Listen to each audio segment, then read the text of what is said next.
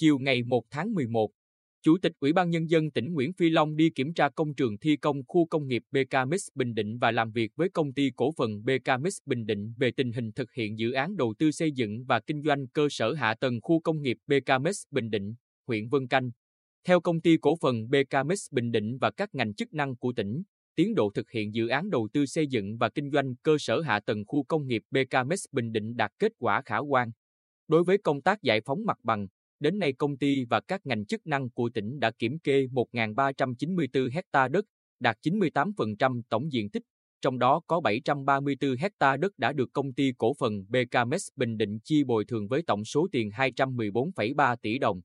Đối với công tác xây dựng hạ tầng, đến nay doanh nghiệp đã thi công sang nền và hạ tầng kỹ thuật trên diện tích 110 hecta, thi công đường giao thông, hệ thống thoát nước mưa, thoát nước thải, khu tái định cư dân cư Hiệp Binh 1A vượt tiến độ đề ra. Tại buổi làm việc, công ty cổ phần BKMS Bình Định kiến nghị ngành chức năng của tỉnh hỗ trợ vận động các doanh nghiệp di dời ra khỏi khu vực dự án khu công nghiệp BKMS Bình Định,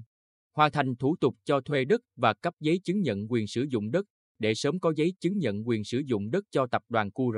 Bên cạnh đó, đẩy nhanh tiến độ thi công hệ thống cấp nước sạch phục vụ cho khu tái định cư, khu nhà ở công nhân và nhà đầu tư CUR.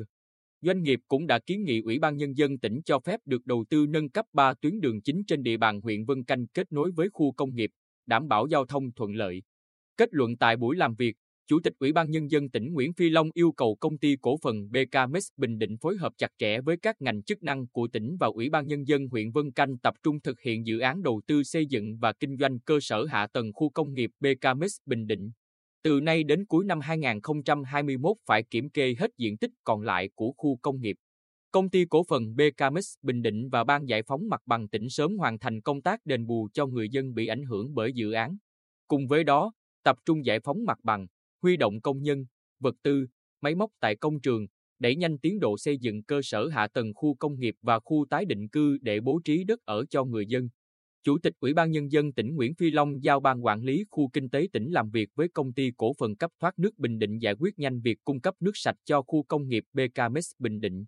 đồng thời xây dựng cơ chế, chính sách thu hút đầu tư vào khu công nghiệp, báo cáo Ủy ban Nhân dân tỉnh.